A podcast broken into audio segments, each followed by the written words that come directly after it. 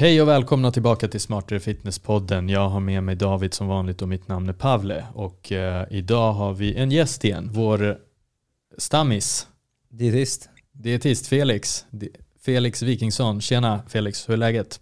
Hallå, allting är bra. Det är som sagt det är soligt, sommaren börjar komma så man kan inte vara mer än lycklig. Nice, nice, Eh, nice. va, det här känns som en lång vinter den här gången.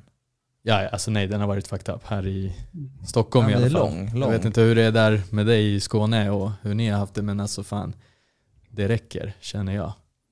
Jag håller helt med. Det var mycket snö, regn, vind. Så att eh, Ah, lite sommar och sol nu. Man orkar inte ta powerwalken. Exakt. nej. Nice. Vad Ja, ska men vi jag är fan trött idag ändå alltså. Ja, Det, det, det har varit lite grått idag ändå. Ja, nej men det är sant, det är sant. Jag har varit ute och sprungit faktiskt. Ute? Ja. Det var hurtigt. Ja.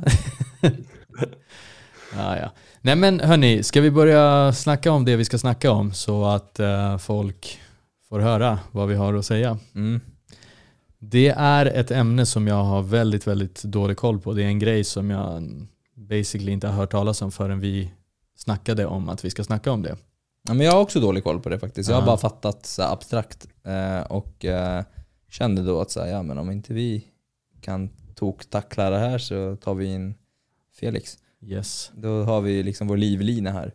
Så jag ska inte ens försöka uttala det. Vad heter det vi ska snacka om Felix? Yes, vi ska prata lite om lipödem.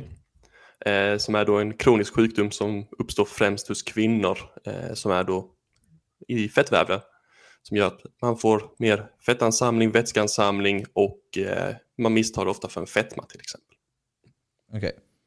Vad är skillnaden på en fetma och... Alltså blir det inte fetma då? Det beror på vad man definierar som fetma. Fetma är ju ur BMI-gränser så blir de ju överviktiga men detta är oftast en större vätskeansamling i fettcellen. Och det är inte någonting som eh, alltså en viktnedgång hjälper till med. Och eh, det, har, det finns många sådana här patientfall man ser där de är på överkroppen nästan anorektiskt, alltså de är väldigt, väldigt taniga och sen så har de fortfarande väldigt mycket vätskeansamlingar i benen. För att denna sjukdomen den samlas just framförallt i stuss, lår, vader och sen i vissa fall så är det också överarmarna. Och än en gång det är primärt kvinnor som drabbas. Okej, men, men jag tänker bara så här så att man definierar. Så vätskeansamlingen är i fettcellerna. Korrekt. Mm. Så, så fettcellerna blir på något sätt eh, Större. större liksom och så. För jag, jag, jag har med flit inte googlat för mycket. För, men, men om inte jag har helt fel, rätta mig om jag har fel då, att liksom själva formen på den här eh, överviktiga kroppen blir liksom lite annorlunda. Det finns liksom kännetecken. För, Eh, Det stämmer. Ja. Och eh, vi brukar kalla det för strumpan eller skon för att fötterna de, de blir inte lidande. De ser helt och hållet normala ut. Så det blir egentligen som att man får en väldigt en fettsamling som ser ut som en väldigt överdriven stor byxa på sig. Eh, Mhm. Så att fötterna är helt identiskt med de brukar se ut. Och man vet inte vad det här beror på. Detta är jättedåligt forskat kring och det är nog ett stort mörkertal när det gäller just detta. Så att eh, det behövs mer forskning för att säga saker konkret. Vad är orsaken till det? Mm. Man har hittat vissa genetiska faktorer men det är fortfarande jättedåligt forskat om lipödem. Okej, och det, det liksom, finns det fall bland män eller är det alltid kvinnor? Det har funnits enstaka fall hos män. Okej, Väldigt sällsynt, men det har funnits enstaka fall. Ja, intressant. ja, väldigt Det intressant. verkar ju vara en sån här hormonell kopplad grej. Så det enda De har pratat kan... mycket om hormonella rubbningar som kan vara bidragande faktorer.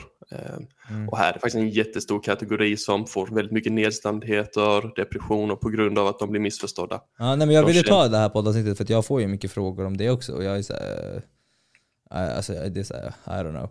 Eh, men men, men jag, jag, tänker så här fysiologiskt sett, jag har ju kunskap om energi och sånt och viktuppgång och viktnedgång och så. Men det är intressant att det här är alltså inte ansamling av fett, utan det är av vätska endast, eller är det också fettansamling? För att om det är fettansamling så måste ju energin komma från någonstans. Och det, det är oftast en kombination. Sen såklart så blir det en, många som jobbar med lipödem, alltså som har lipödem, de kämpar ju väldigt hårt för att ja, gå ner i vikt och lyckas bli av med det som de tror är fett.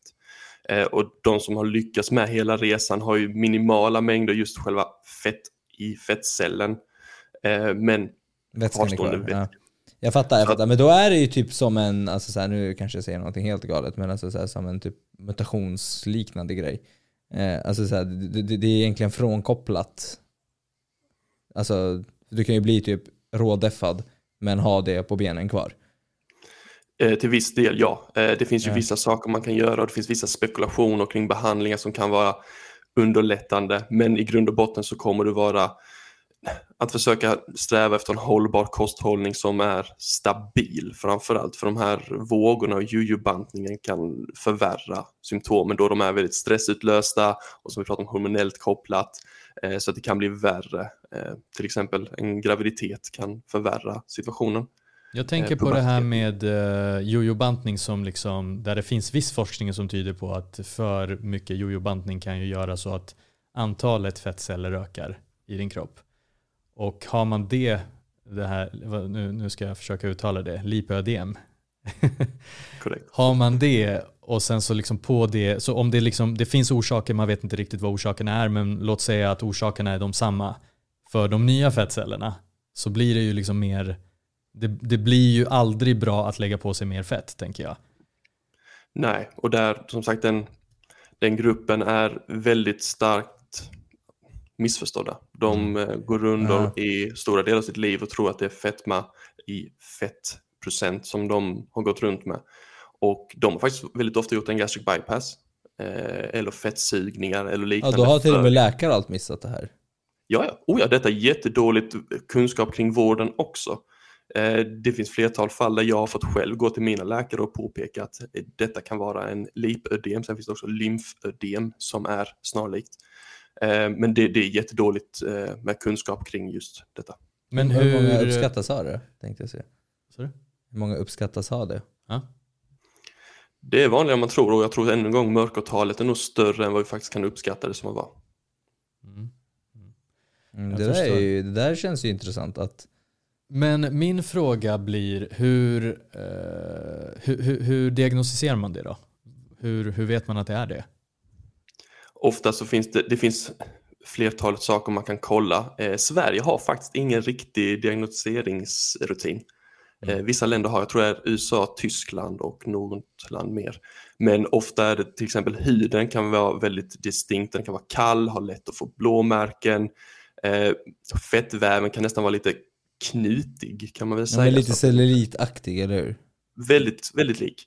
Ja. Eh, och sen så då den här försvårade viktnedgången eller rent visuellt viktnedgång. Ja, för du kan ju gå ner i vikt men det, det är liksom någonting, alltså jag känner, alltså i min värld så blir det typ som någonting är fortfarande på. Liksom. Det har ingenting med att du tappar energi på kroppen att göra. Eh, om det fortfarande är vätska kvar tänker jag, så här, det, då är det ju då är det ju skitsamma liksom, hur mycket fett eller så du tappar. Då är det ju som att du har delar på din kropp som, liksom är, eh, som, som förväxlas med att det vore fett. Eh, när, det det snarare är någon så här, liksom, sjukdom liksom, som, som sker där. Men, men eh, jag läste lite grann innan bara, så här, lite snabbt eh, har jag googlat på det några, några gånger genom åren. Eh, men släppte lite grann för att det känns som att, som du säger, det är så dåligt forskat så det finns ingenting att kolla på. Eh, men, men eh, att typ så här fettsugning, att man tar bort fettceller och sånt kan hjälpa. För vissa fall så har en fettsugning varit en, på, alltså din hjälp på traven. Eh, sen så har man ju sett att fettceller kan ju återskapas och komma tillbaka inom åren och då får man vara lite att man får göra det kanske till en regelbunden grej.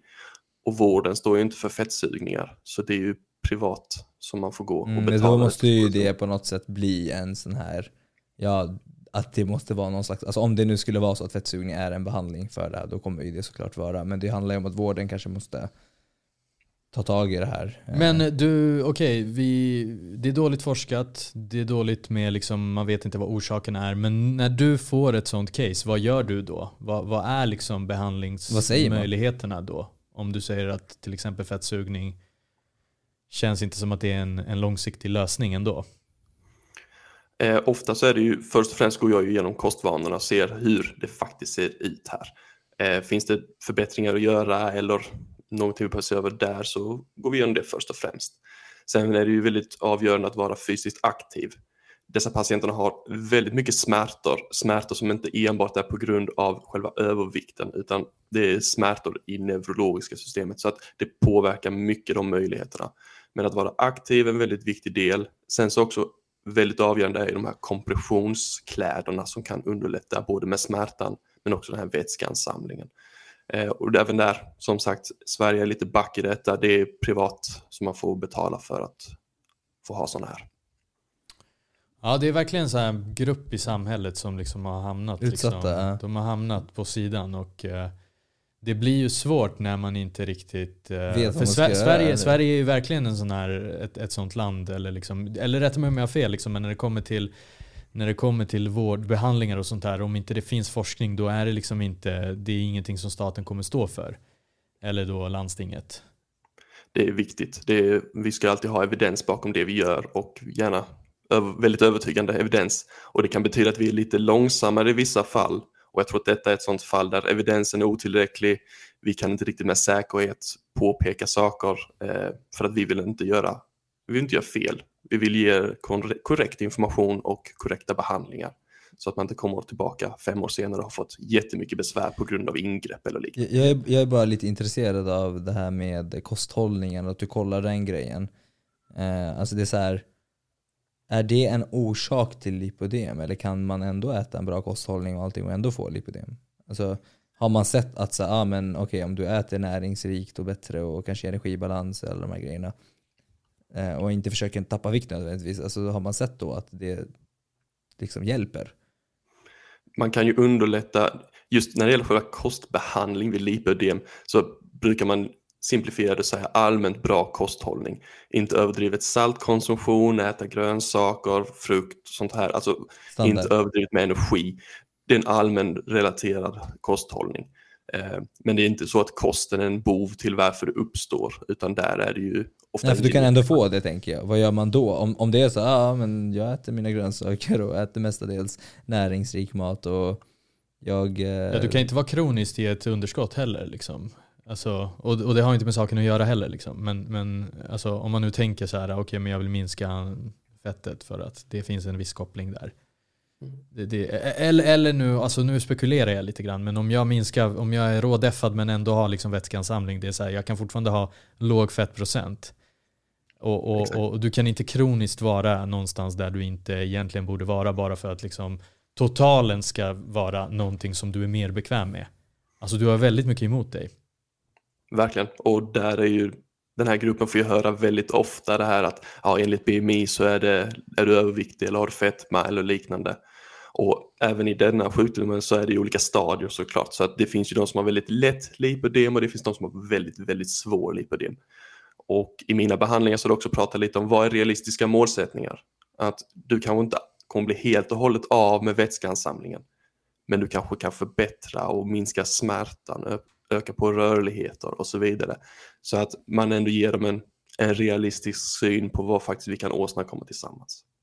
Ja, det, exakt. Det är ju liksom både smärtan som gör att, alltså först och främst, jag tänker att man får ha någon sorts så här, äh, prioritering här. Eh, jag tänkte mest liksom att de blir utsatta för väldigt mycket och då blir det väldigt mycket det visuella liksom så och då kanske man landar i fettsugningar eller liksom till och med tyvärr kanske gör en gastric bypass men det är faktiskt inte det som är grejen. Men alltså, så det måste väl finnas någon sorts priolista i att så här, okay, försök vara så smärtfri du, kan bara bli, du bara kan bli.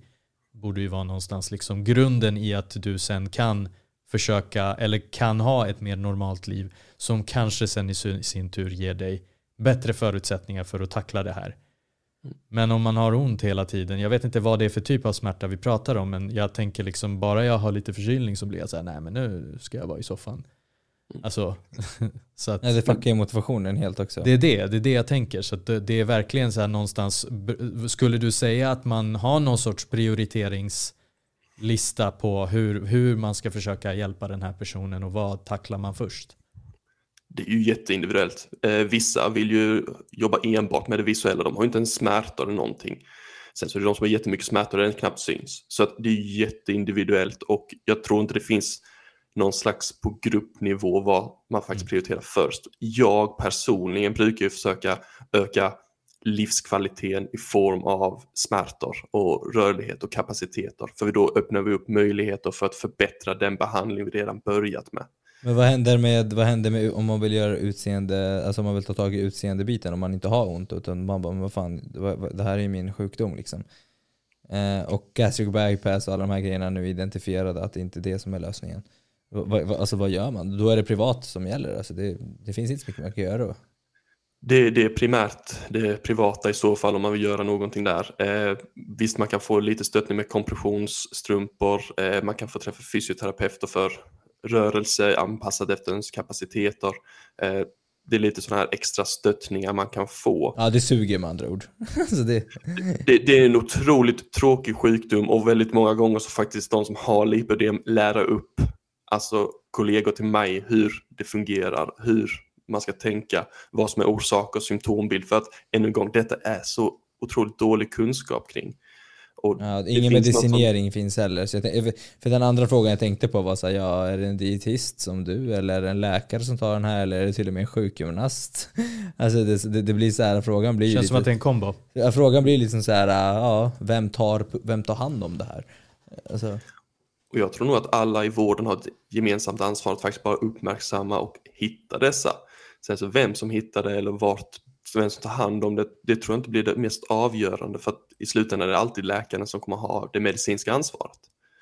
Så att jag tror att hittar jag en lipödem så går jag först och främst till en läkare och påpekar min misstanke om att det är lipödem. Därefter så går vi över till att hitta en plan som kan fungera för den här individen. Mm. Cool. Ja, det här var ju lite så här tråkiga nyheter. Alltså, ja, verkligen. Vi vill ju på något sätt ge lite hopp. Eh, men det, det, kanske är någonting som är så här, ja det här är en tråkig sjukdom som man får göra, man, alltså det är en hanteringsaspekt snarare än en lösningsaspekt just nu. Så, så, så, så, som, så som jag förstår det i alla fall. Det finns absolut mycket förbättringar man kan göra. Det finns mycket som kan avlasta och stötta och hjälpa ja. när det gäller just de här. Men det är ju en kronisk sjukdom. Man kommer inte kunna behandla den, bli av med den på det sättet som man kanske alltid önskar. Och det är en gång, det är realistiska målsättningar. Mm. Så att det finns... Just nu, vad vi vet just nu ja. Um, hur, hur, ser det ut? Alltså, så här, nu kanske det är en dum fråga att ställa till dig så, men alltså, vet, har du någon aning om det här liksom, har börjat? Liksom, alltså, får det här det är väl jättebra att vi gör ett poddavsnitt om det, tänker jag, så en liten hjälp på traven. Men jag menar bara, finns det någon typ av så här, uppmärksamhet kring det här nu? Finns det någon typ av så här, intresse i att så här, ja men det, alltså, har du sett någon typ av handlingsplan på så här, att det här är någonting man kanske ska börja titta på och forska på och så? Eller, eller är det, det bara är lite så på hyllan? Det är faktiskt rätt så roligt för i förrgår så publicerade SBU den här prioriteringslistan just vid lipödem. Eh, ja, när vi ska hitta det så tidigt som möjligt, vad vi ska prioritera i behandlingar och vad som, ja, men vilken forskning som vi ska prioritera helt enkelt först och främst när det gäller lipödem. Så att det, det, är fortfarande, eller det är hett på marknaden nu det kommer bara ta lång tid att forska om det. Mm. Jag ser att 2021 så har det kommit lite studier som har varit lite halvt. Men, eh, det, men, det men inte bara det, utan det är också då att så här, eh, jag, jag tänker så här, det här, är ändå, det här är ändå intressant ur en helt annan aspekt. I takt med det så kommer det också börja trenda.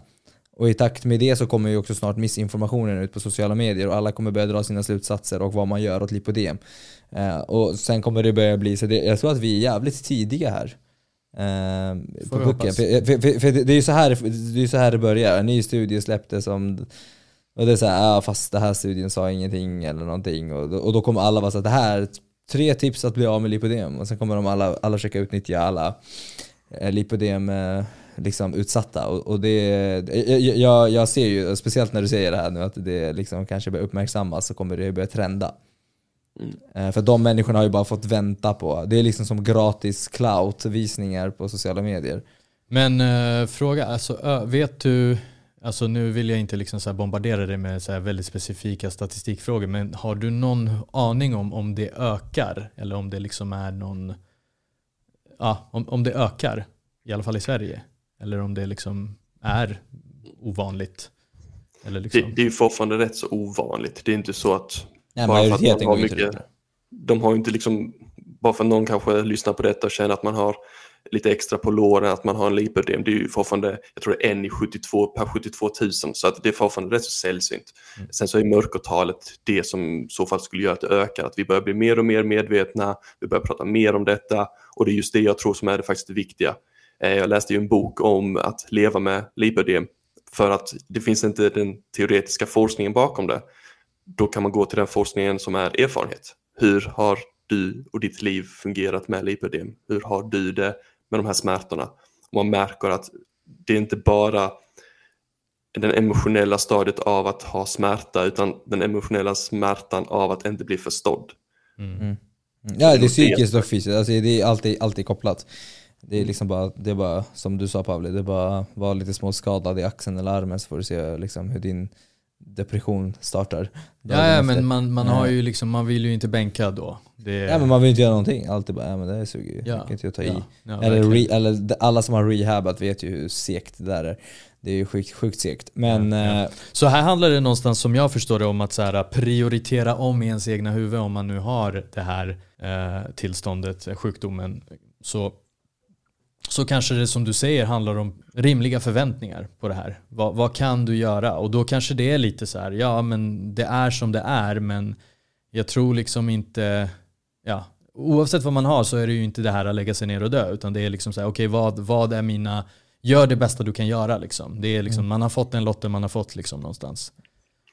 Det är det verkligen och eh, jag tror att många som går under och kämpar med sin kosthållning och går ner i vikt och sen så får de reda på att de har kanske lipödem.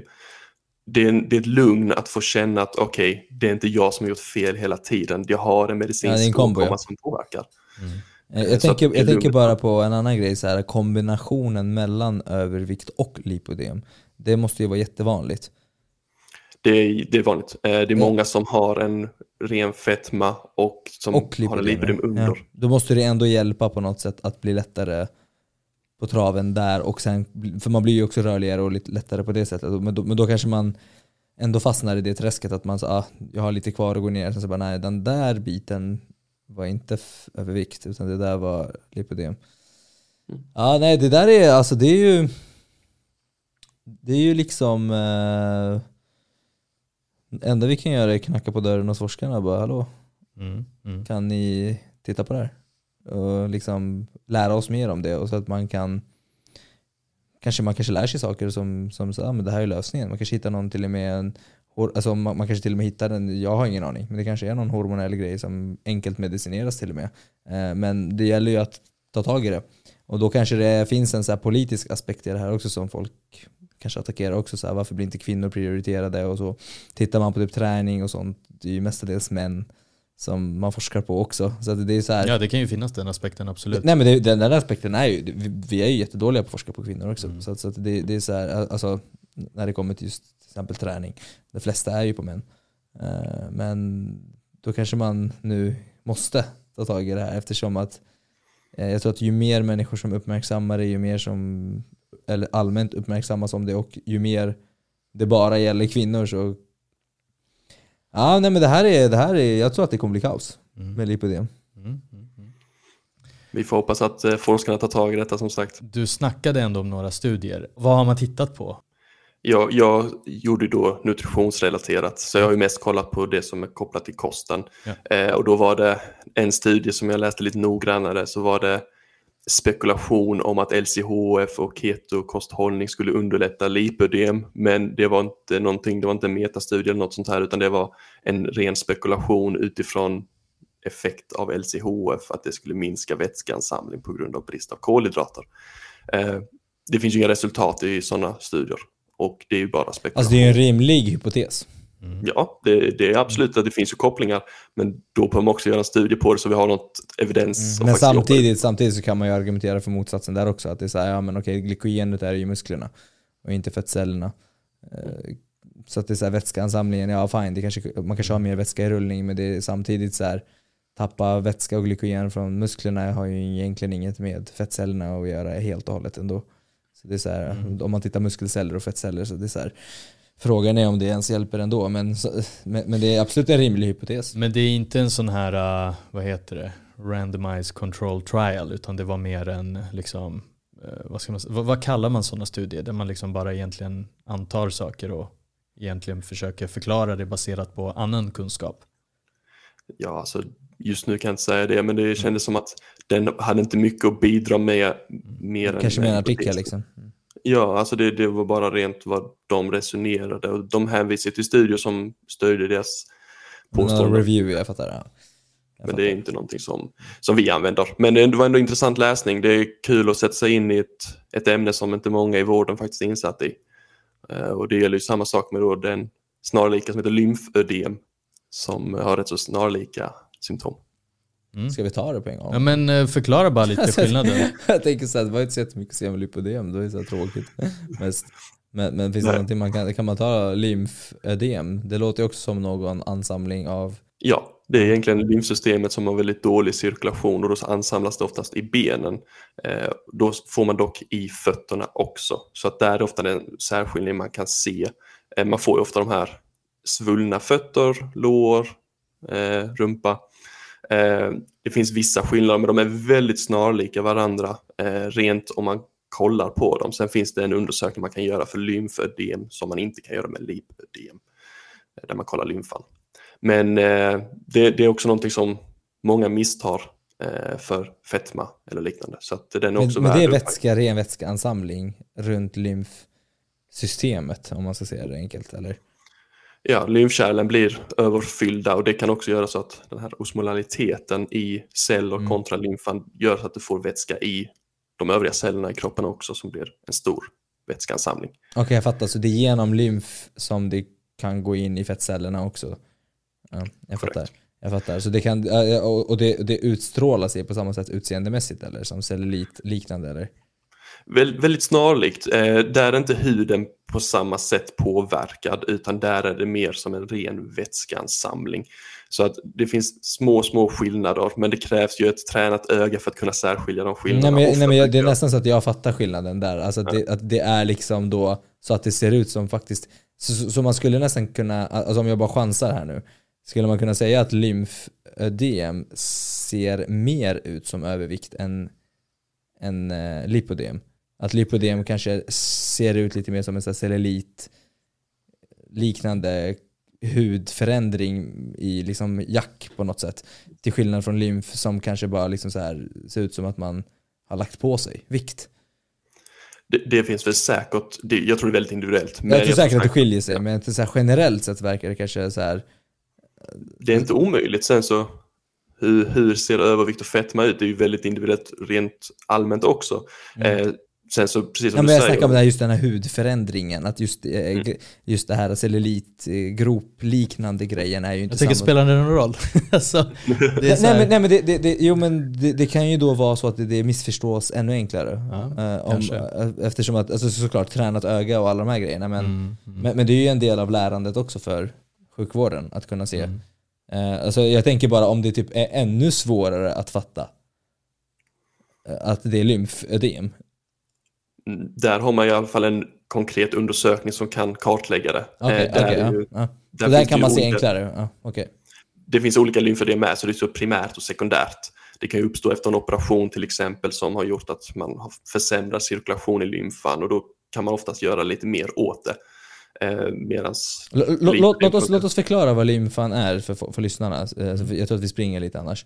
Eh, kanske någonting vi, vi borde börjat med om vi skulle gå in på, Vi var lite oförberedda på att börja ta lymfgrejen också. Men, men vill du bara förklara lite grann eh, vad det är för någonting? Och liksom, för det, det är jättemycket sån här lymfmassage och massa sånt kul som finns. Liksom. Eh, lymfan är ju ett eget cirkulationssystem som vi har i vår kropp eh, som är del av eh, ja, men reningsverk kan man väl säga som går till levern. Eh, Mm.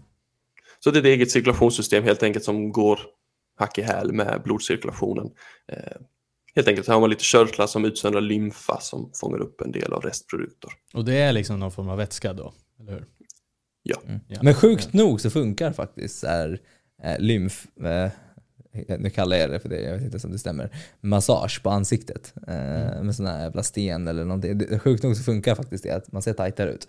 Alltså, du, du, du, om du, om Jag tänkte för, fråga, funkar för vad? Ja, Alltså, nej, för- nej, men, nej men om du, om du tajtare vaknar ut. upp, om du vaknar upp eller är så svullen i ansiktet så kan man du så här, dra utåt så här från, eh, från kindben och sådär. Nej men tro mig, alltså, Ja, ja, men jag tänker så här, vem fan bryr sig? Men okej. nej, men, nej men alltså tänk, tänk dig, du ska ju plåtas på tisdag. Ja, men ja, ja, och jag ser ut som jag ser ut. Det är så här, Jo, jo men, om du, det roll? men om du har sovit tre timmar och du Ja. vaknar upp rund bara för att du liksom är eh, hängig på, alltså så, så, då kan man liksom öka blodcirkulationen där. Mm.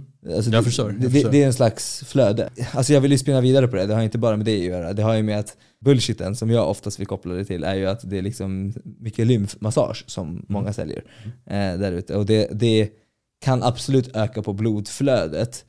Och det kan vara skönt och det, man, kanske, man kanske upplever sig mindre vätskig för stunden. Men det marknadsförs väldigt många gånger som att du blir, alltså så att det är en quick fix för att tappa fett. Mm. Eh, Eller så här, folk fattar inte skillnaden. För att forma liksom kroppen. Ja exakt, när det är bara så här, ja men det är vätska liksom. Det är samma som, ja men jag går och Mm. eh, liksom, gör så här för att bli av med vätska. Det är så här, bli av, alltså, den här vätskegrejen är en grej. Att folk inte fattar att det är så här, ja men det är typ tillfälligt. Du kan dricka vatten imorgon eller äta salt dagen efter så är du back on track ändå.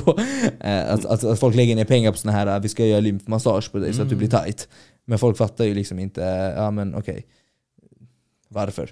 Du kan, ta, du kan också gå och springa som du gjorde så har du lymf eh, så har du blodcirkulation i hela din kropp. Liksom. Mm. Så det, det är ungefär samma, eh, ly- lymfödem och lipödem är ungefär liksom samma, konsekvensen blir samma sak. Alltså vätskeansamlingar. Är det liksom, är ena, upplevs ena det värre än det andra för patienten tänker jag?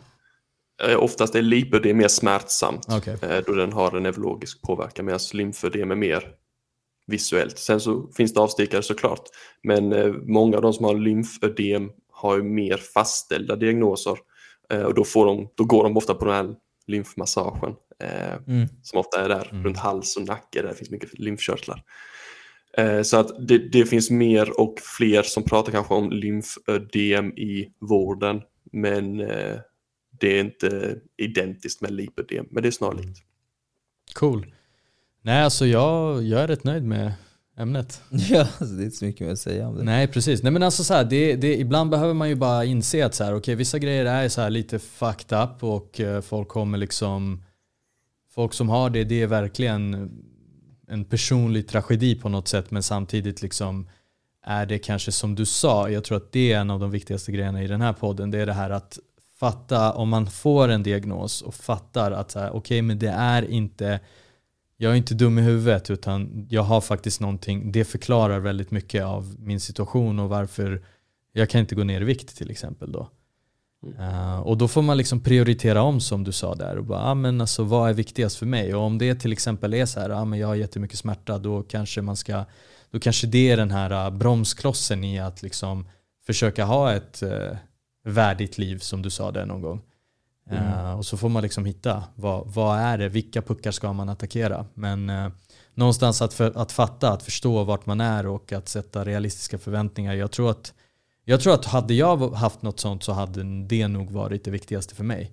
Att fatta, okej vad är liksom... Ja men det är som vilken liksom, eh, alltså så här, nyhet. Nej men liksom... Alltså så här, vilken sjukdomsnyhet. Alltså det är egentligen en sån fråga det blir liksom. Alltså, Mm. eller så här, dom. Så här, Det, är jag, sjuk, det är en sån här, hej din son har, du har fått. Vi skulle i ett avsnitt prata om att jag flippade på en optiker som inte sa till mig att eh, linser är aldrig lika bra som glasögon. Och jag blev jättesur för att jag testade linserna och sen efteråt på kontrollen så sa de så här, nej men, för jag, jag sa liksom, nej men det är inte bra. Alltså det är bättre utan glasögon och lins än med lins. Alltså så. Och då, och då liksom, min grej var, jag blev jättesur för att jag fick inte informationen från första början. Och jag tror att jag funkar väldigt mycket så här. ge mig liksom bara faktan och sen vet jag vad som gäller. Och jag tror att det kanske är lite likadant här, även om det är extremt mycket värre och jag ska inte jämföra de två grejerna, men det är lite grann, okej, korten på bordet, vad vet vi idag? Ge liksom, hela bilden liksom. Ge mig den bilden jag vill ha så att jag kan liksom själv få en uppfattning. Och sen med eh, hjälp från en sån som dig, liksom, som är dietist som kan hjälpa till i liksom, planen framåt, fine. Men ge mig en diagnos. Jag tror det är ett jättevanligt problem i vården överlag att vi, vi, gör, vi gör behandlingarna. Eh, istället för att lära upp patienten lite om vad det handlar om, vad är symptomen och att de själva ska ha den kunskapen att klara sig på egen hand. Och det är ett helt annat samtalsämne. Men att detta är någonting som faktiskt jag jobbar väldigt aktivt med att lära mina patienter om. Men vad är blodprover? Vad säger blodproverna? Varför säger de detta? Istället för bara säga att ah, det ser bra ut. För de behöver lära sig att det, det finns mycket att lära under en resa. Och det, är Men det är lite service i det liksom. Men, men samtidigt, så, samtidigt så är ju det allt det här som sagt, det kan ju vara en sån helt jävla politisk grej att så här, ja, hur mycket belastning har vissa i sjukvården och har de ens tid med vissa saker och vilka förutsättningar och hur trivs de själva som jobbar. Alltså det, kan, det, alltså det, det kan vara allt från, alltså det, det är ju så strukturer man går in på också såklart. Men, men, men ja, det verkar ju vara... Jag tror att man måste börja med kunskapen där. Och det är liksom, om det är någon som lyssnar på den här podden och vill bidra till att uh, fler studier på det här görs så det här är viktigt. Mm, eller, om man, eller om man vill bli dietist eller läkare eller någonting och kanske ah. känner så nej men jag, jag ska fan inte vara en sån. Mm. Eh, sån, sån läkare eller dietist eller så. Eller, eh, och liksom, ja men fan, gör något åt saken då. Mm. Det, är så, det blir egentligen mm, mm, mm, slutsatsen. Ja men grymt, ska vi avrunda här eller vad, vad säger ni? Ja, alltså det känns lite tomt. Mm. Absolut. Bra. Tack så mycket Felix. Tack så mycket. Grymt. Alright, ha det bäst allihopa och eh, sprid det här vidare.